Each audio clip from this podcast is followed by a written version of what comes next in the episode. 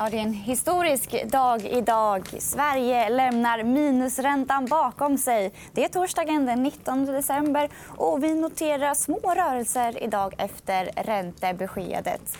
Ericsson finns bland förlorarna idag. Annars handlas index kring nollan. Och det här är FN Börslunch.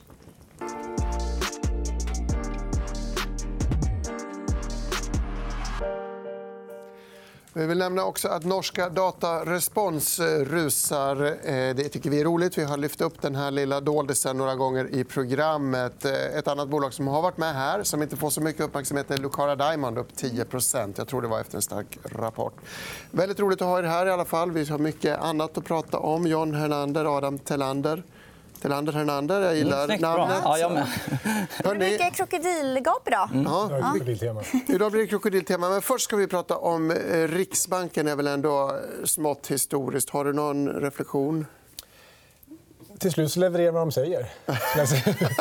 Nej, men jag tror att det, det, det, är väl så att vi har väl haft en, en konjunktur i Sverige som har varit betydligt starkare än vad räntorna kunnat vara. Och någonstans måste man försöka komma ur den här situationen. vilket gör väl att Tidpunkten kan alltid diskuteras. Många indikatorer har faktiskt vänt om något så att konjunkturen verkar inte bli så mm. svag som man kanske trodde för ett halvår sedan. Så att Timingen är väl faktiskt helt okej. Okay. där leder man väl ligan lite grann om du kollar på europeisk eh, jämförelse. Faktiskt.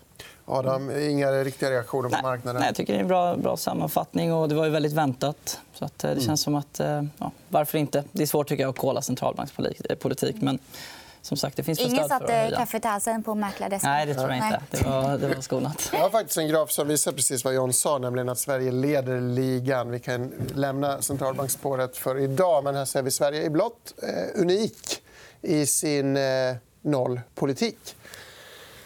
Och så nu kör vi lite aktier istället. Mm. Tänkte jag. Det tycker jag också. Vi börjar med eh, Nokia och Ericsson. Vi brukar ju prata om den dynamiken, Gabriel. Vi har lite olika åsikter, du och jag. Men vi ska få se vad John tycker. Ja, alltså jag kan säga så här, vi, vi har väl varit ganska försiktigt inställda till hela 5G-cykeln på så sätt att vi tror att över tiden kommer det vara mer utdragen investeringsperiod. Och vi har också svårt att se kommersiella eh, så att säga, fördelarna med 5G. Eh, däremot så har det varit mycket investeringar nu, framförallt i Nordamerika för att hantera kapacitetsbegränsningar eftersom de inte är lika täckande fibernät och så vidare. Det här har gynnat Ericsson väldigt kraftfullt. Eh, och Nokia har ju släpat efter. Och vi har väl hoppats på att Nokia ska stänga lite av gapet. vilket de faktiskt nog har gjort rätt mycket på produktsidan mot kunder. vilket vi eh, så säga, erfarit när vi har pratat med väldigt många kunder både i USA och Europa. Men det blev ju en härdsmälta i aktiekursen när man sänker eh, guidance och tar bort utdelning. Och det där är en kombination av att bolaget behöver ha en stor kassa mot sina kunder inom nätverksdelen. Och man har just nu en ganska dålig kassaflödesutveckling för att man investerar mycket. Vi tror över tiden att det är väldigt svårt att, så att tekniskt eh, differentiera sig. För att eh, radioteknologi bygger mycket på globala standarder. Där har Ericsson haft en fördel av att man har haft en existerande basstation eh, som, man, som ett ERS då, som man har kunnat uppgradera effektivt med ett mjukvaruuppgradering eh, och, och, och, kort vilket har gjort att man har varit effektiv i producerande från början. Normalt sett när du introducerar nya produkter så har du en, en sämre lönsamhet i början innan man har nått skala och innan man har nått effektivitet. Här har Ericsson eh, sannolikt då kunnat nyttja en basstation som man är duktig på att producera och som har fått då vissa 5G-fördelar i form av hastighet och bättre kapacitet men inte fulla 5G-produkter, vilket är det Nokia håller på att utveckla. Och kombinerar man då att de, Nokia har haft problem med ett antal komponentleverantörer och sen tror jag också ärligen att de blev lite tagna på sängen att, att eh, 5G kom ett år tidigare än vad de trodde. Så de var helt enkelt inte redo. Eh, men det är viktigt att veta här att det är en koncentrerad marknad. Eh, operatören vill ha ett alternativ. De vill inte bara köpa från Ericsson. Vi vet att Huawei stängs ute från många länder. Eh, och, och, Nokia är ett duktigt bolag på att eh, producera och ta fram utrustning. De har hamnat snett i närtid. Vår, eh, när vi har gjort så att säga, channel checks och pratat med både med konkurrenter och kunder så är det så att nu köper man från Nokia. Men Nokia är inte där på kostnadssidan. Det som är intressant om vi tittar på de här graferna det är att den här grafen visar Eh, kurs över eget kapital per aktie vilket är någon form av fundamental värdering av, av bolagen. Sen de här två graferna till höger visar avkastningen på eget kapital vilket är det som ultimat styr då den här multipeln. Och där kan man se att, att förhoppningarna, som är estimaten i grafen ner till höger är att Ericsson ska ha en betydligt bättre avkastning än Nokia. Och den här grafen har flyttat så att tidpunkterna avser samma tidpunkt. Annars är den här 12 månaders framåtblickande eh, estimat. Och tittar man på grafen upp till höger då, som visar faktiskt utfall så är det inte så stor skillnad. Nokia levererar en avkastning i linje med Ericsson. Men det har blivit en fantastisk skillnad i eh, värdering. Och man helt enkelt extrapolerar att Nokia kommer konstant tappa marknadsandelar och egentligen ifrågasätter hela affärsmodellen. Dagens första krokodilgap. Alltså. Vad säger du när du hör det här? Adam? Nej, jag tycker inte det går att tillägga så mycket. Det är en väldigt bra sammanfattning. Det är bra background på vad som har hänt. Och man känner igen det både från eh, nyhetsrapporteringen och när man pratar med bolaget själva. Så att jag tycker att det är, det är ett bra case. Och, eh, I försnacket så hade du en fantastisk allegori. Du sa att Nokia var Formel 1-bilen ja, som har stannat, fått däcken ja. påskruvade efter byten. Och tankat länge. tankat länge, länge, länge. Ja, man får väl hoppas att Eriksson går in i depå snart om man nu ska spela den här spreaden i alla fall. Vi har en tidningsartikel också som John ska få guida oss igenom. Det är lite svårt att se kanske, men ja, Den här, det är som intressant att komma tillbaka till min kommentar om att, att Nokia utvecklar 5G eh, eh, standalone produkter i mångt och mycket medan Ericsson har haft en uppgraderingsmöjlighet. De har ju lite grann flaggat för att tänk på när vi går in i rena 5G-produkter så har man en sämre kostnadseffektivitet och lönsamheten pressas. Det här var en mm. artikel för en och en halv månad sen. Tror jag. Så det blir rätt intressant när man går in i 2020 och 2021 när det blir kanske en annan produktcykel för Ericsson och Nokia kanske till och med har blivit redo. Mm. Vi ska fortsätta snacka, inte Formel 1-bilar, men mm. bilar i alla fall. Mm. Ja, du har med dig ett... Ja, snygg övergång. ja, eh, bilindustrin är ju eh, svår. och eh, Inte minst att vara underleverantör till den eh, industrin också har visat sig vara ganska krävande. Eh, men Autoliv är ett bolag som vi eh, tycker om i sektorn trots det. Och mycket är på grund av Takata som hade problem för, eller som inte finns längre, men som hade mycket problem vilket ledde till att Autoliv kunde börja ta stora delar av säkerhetsmarknaden. Konkurrent som gick i konkurs. Va? Precis, stämmer bra. Efter mycket problem med krockkuddar.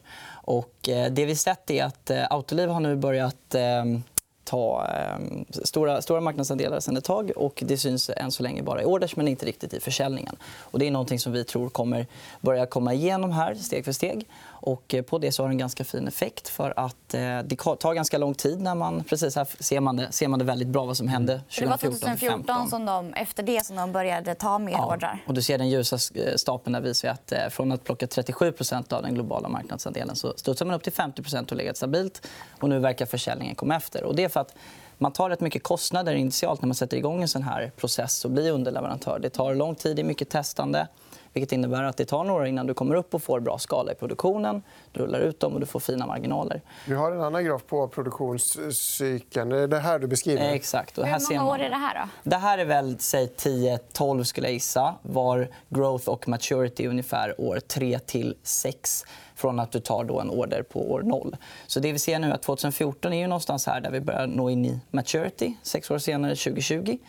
Eh, vilket innebär att eh, kommande tre, fyra år här så lär vi se ganska bra support så man har organisk tillväxt från att man har tagit marknadsandelar och eh, ett tryck uppåt på marginalen. Men varför har inte marknaden prisat in det här? Då? Är de osäkra eller är de rädda att ordrarna ska dras in? Ja. Nej, det, är nog ingen risk att ordrarna dras in i så här långt gånget. Mm. Och, sen så är det här, jämför man med Veoneer så är det här ändå... Det här vet vi. Vi har en light vehicle production som kommer vara typ flat. Och det här är säkerhetsprodukter som behövs i alla bilar. Så det är inte lika stor risk i orderboken. skulle jag säga. Men, men det är ju det att det är inte så sexigt med eh, att vara en eh, underleverantör till bilindustrin. Och tittar man på amerikanska peers så, så är väl värder, relativ värderingen lämnar inte någon jätteuppsida. Men vi menar som sagt att Autoliv är ett bra undantag och här finns det uppsida kvar. Ser du något Nej, hos mig är det att slå in en öppen dörr. Menar, det här är ett av de absolut största kvalitetsbolagen i sektorn. Mm. Sen är det ett fantastiskt bolag i en tuff sektor. Men de har väldigt god visibilitet och tar ju alla investeringar up front, vilket är skillnad mot många andra bolag som kapitaliserar. Så att det här kommer att vara en skördeperiod för dem. Och vi mm. räknar med att Autoliv ska kunna yielda, alltså återköp och, och mm. Eh, utdelning mellan 10-12% per år och ändå betala ner skulden från slutet på nästa år framåt. Eh, men det är den här, man ska ta sig över en, en brygga nu av tuff, tuff period. Mm. Och, mm, jag tror att när kassaflödena och vinstökningen kommer då kommer du få en värdering av Autoliv-aktien. Mycket bra. Mm, I, om klockkurren inte funkar kan man ha hjälm på sig. Men dit återkommer vi, återkommer vi sen. Vi ska återgå till eh, telekommunikation kan man väl säga i bred bemärkelse. Millicom. Yes. Bredband kanske är den intressanta faktorn här. Ja, så det här är ett, ett bolag som har haft en otroligt tuff utveckling i år. Och de flesta vet ju varför. att Det har varit en huvudägare som har sålt ut en, drygt 35% av aktierna. Och det är ju det där så att säga, började ta skruv redan i juni. och Sen dess har aktien som den här grafen visar haft en otroligt tuff utveckling. Och lite, eller väldigt oförtjänt. Ska jag säga, för att underliggande verksamheten går ju väldigt bra. Eh, Millicom är svårt. Många tycker att det är långt bort, läskigt och komplicerat om man är aktiva i länder som är stökiga. Eh, men egentligen är det inte så knepigt. Det här är länder som förväntas ha en rätt stabil, bättre BNP-utveckling än eh, många andra länder. De bygger du var inne på, både kabel, eh, tv och bredband mm. i marknader som inte har en hög penetration av det här. Och egentligen bygger de, det är de och en spelare till som bygger den här fantastiska infrastrukturinvesteringen. Och de bygger redan idag för samma hastigheter du har i USA trots att hastigheten i de här länderna kanske är 2 till 10 megabit per sekund, där vi var för tio år sedan. Så det här är ett kom hem för tio år sedan med ja. liksom en jungfrumarknad framför sig? Ja. och Det som är den stora grejen i det här är att det är en koncentrerad marknad. De har ett jättestarkt varumärke. De har alltså såna customer NPS-score som de nordiska operatörerna skulle tråna efter. Kunderna är positiva till bolaget i sig, även varumärkena. Och de vänder affärsmodellen från så prepaid mobile mm. till postpaid cable. Så du får en lägre kundomsättning, stabilare kassaflöden. Eh, och sen har egentligen tillväxten bara börjat ta fart. på det för Man drabbas fortfarande av att du har gamla system som ska verka ut. Men om de är så himla bra, varför, varför dumpar Kinnevik hela det här innehavet? Därför att de vrider om strategin. Dels att bli mer Europafokuserade. Och sen är det här ett bolag man har haft i över 20 år. Det står starkt på egna ben. Du har fokuserat verksamheten i Latinamerika. Det är en annan region. och Det är egentligen ganska, idag ganska självförsörjande strategiskt mm. mot när de behövde mycket mer aktiva ägare. Sen är det så att Kinnevik vill öka sin andel av portföljen mot onoterade innehav. Och eh, Millicom, Zalando och Tele2 är 75 drygt. Mm. Nu gör de en utdelning. Vi som aktieägare i Kinnevik får ta del av värdeuppgången. Eh, och samtidigt så kan de få en högre andel eh, i onoterat. Så det här är ett smart sätt av Kinnevik också. Men det är klart att är man amerikansk investerare och inte känner till Kinnevik så blir man kanske råd. Det var därför jag tror den här placingen gick, gick i stöpet i, i somras. Man vet ju inte vad en säljare vet, som inte jag vet som är köpare, som inte kan mm. säljaren. Så att nu är det klart. Nu, liksom, nu kan jag fokusera på verksamheten igen och den kommer fortsätta tugga på. Så jag tror att Millicom kommer vara en av vinnarna under 2020. Vill du krydda det resonemanget? Jag tycker Millicom också, själva bolaget sköter rätt bra. Pratar med marknaden, synliggjort vad de vill göra. Varit eh, ganska tydliga med kommunikationen. Så jag tror att det här är ett case som jag tror många kommer tycka om att följa. Och håller med om att det är en bra story. Mm. En, bra story. en bra aktie att äga in i 2020. Mm. Har vi några verkstadskvalitetsbolag där man kan ja. äga 2020? Ja, absolut. Så är det. Det har ju gått eh, väldigt bra för verkstad i år. Eh, jag kan nog säga att det hade inte jag sett när vi gick in i det här året. utan Man var lite försiktigare. Eh, men vi har ju två stycken riktiga kvalitetsbolag på Stockholmsbörsen i Atlas Copco och Assa Abloy. Atlas är upp 73% i år. Jag tror det är ännu mer. faktiskt. Ja, det, ja, exakt. Den går dag, dag för dag. Liksom. Det är ju världens um, bästa bolag, alla ja, kategorier. Ja. Men... Ja, de är störst, störst i index igen eh, trots att de har spunnit av eh, Veoneer tillbaka på samma market cap. Så det, det, det är rätt imponerande. Och det, det är ett fantastiskt bolag. Epiroc menar du? Va? Eh, nej, Atlas Copco. Ah, ah. Eh, förlåt, vad sa jag? Du sa Veoneer. Nej, det har de inte spunnit av. De har spunnit av Epiroc och inget annat. Eh, det är ett fantastiskt bolag. Men det vi sett här är under 2019 hur den organiska tillväxten har kommit ner lite. och Då har man haft svårt att skapa tillväxt i ebit. Så det vi ser här i de mörka eh, staplarna är helt enkelt ebit-tillväxten. Om vi eh, rensar för M&A, lite one-offs och valuta. Mm. Och, eh, när, vi, när vi jämför de här bolagen eh, rakt mitt emot mot varandra, Assa och Atlas, så ser vi att Assas profil är lite annorlunda i, i den här typen av marknad. Och det här är en egenskap som vi kan uppskatta. och vi tycker att När man tittar på de här bolagen mot varandra. Eh, som sagt, de delar kvaliteten, men sen så har de en eh, helt annan tillväxtprofil i Atlas Copco än i Assa. Men när man tittar på de här mot varandra så ser vi att eh, värderingen har sprungit ifrån i Atlas Copco. är vi ganska eh, bestämda att det är vår åsikt. Eh, ni ser snittet de senaste fem åren har varit att eh, Assa handlas med en premie med 11 mm. och Det har nu vänt till att Atlas Copco handlas med en 18% i premium mot Assa istället. Det är extremt fascinerande. Varför, mm. Har du någon reflektion över varför Atlas handlas upp på det här sättet? Nej, jag tror att det är, det är ett, fa- som sagt, ett fantastiskt bolag. Men, men eh, det här har varit en villrådighet i år var konjunkturen är på väg någonstans. Så att då har du köpt exponering. As- Atlas är ett fint bolag som där du får exponering mot konjunkturen. Eh, om konjunkturen blir sämre så har de svart bälte att hantera lägre volymer. Så att du får en, säkerhet där. Sen är ju frågan då vilket pris det här ska ha. Jag menar, tittar du på Atlas, nu hade du Assa som exempel, men du kan ta resten av annan verkstadsbolag är att det är, det är en extremt gummiband man har dragit isär i kvalitet och value. Eh, och, och det som jag tycker är intressant i det där är att eh, även om Assa och Atlas skiljer lite grann i cyklisk exponering så finns det många andra verkstadsbolag som faktiskt har en liknande exponering. Att om den eh, värderingen ska slå in, det vill säga det scenariot på underliggande volymer ska komma, då kommer Atlas inte vara opåverkat. Och då har de på P 23 och många andra verkstadsbolag på P 10.